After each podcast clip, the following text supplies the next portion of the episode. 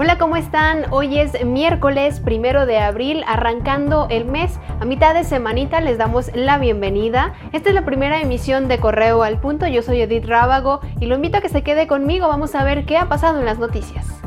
En León, dos policías municipales resultaron lesionados por disparos de arma de fuego en el cruce de las calles 26 de agosto y 14 de mayo de la colonia Morelos, o mejor conocida como El Guaje. El hecho ocurrió cerca de las 3.30 de la madrugada. Se presume que acudían a un reporte donde un civil resultó lesionado en el cráneo, pero al llegar fueron también agredidos. Uno de ellos recibió el disparo en la espalda, mientras que el otro se desconoce dónde presenta las lesiones. Un hombre falleció y un menor de cuatro años de edad resultó lesionado por disparos de arma de fuego en la colonia Santa Rita del municipio de San Francisco del Rincón. El hecho ocurrió cerca de las 9.50 de la noche de este martes, cuando el hombre venía circulando en una motocicleta y hombres armados le comenzaron a disparar. Aunque intentó resguardarse en un domicilio, las balas lo hirieron y lesionaron a un menor.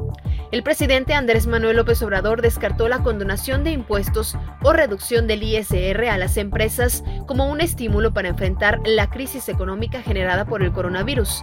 Ante el inminente cierre de empresas, el presidente pidió esperar y confió en que vamos a lograr una pronta recuperación económica. El Centro Cultural de China en México informó que este martes llegaron al Aeropuerto Internacional de la Ciudad de México 100.000 mascarillas, 50.000 nuevos kits de prueba de COVID-19 y 5 respiradores artificiales, todos donados por la Fundación Jack Ma y la Fundación Alibaba. Airbnb anunció que destinará 250 millones de dólares a ayudar a los anfitriones afectados por las cancelaciones de las reservas de alquileres ante la pandemia de coronavirus.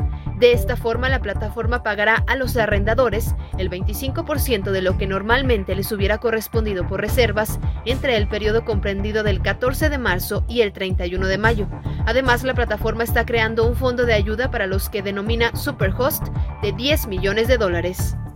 Manténgase conectado a través de nuestras redes sociales, Facebook, Twitter e Instagram. Estamos como Periódico Correo. Para más contenido, también lo invito a nuestra página web, periódicocorreo.com.mx. En unas horas más estaré aquí esperándole para compartirle toda la información.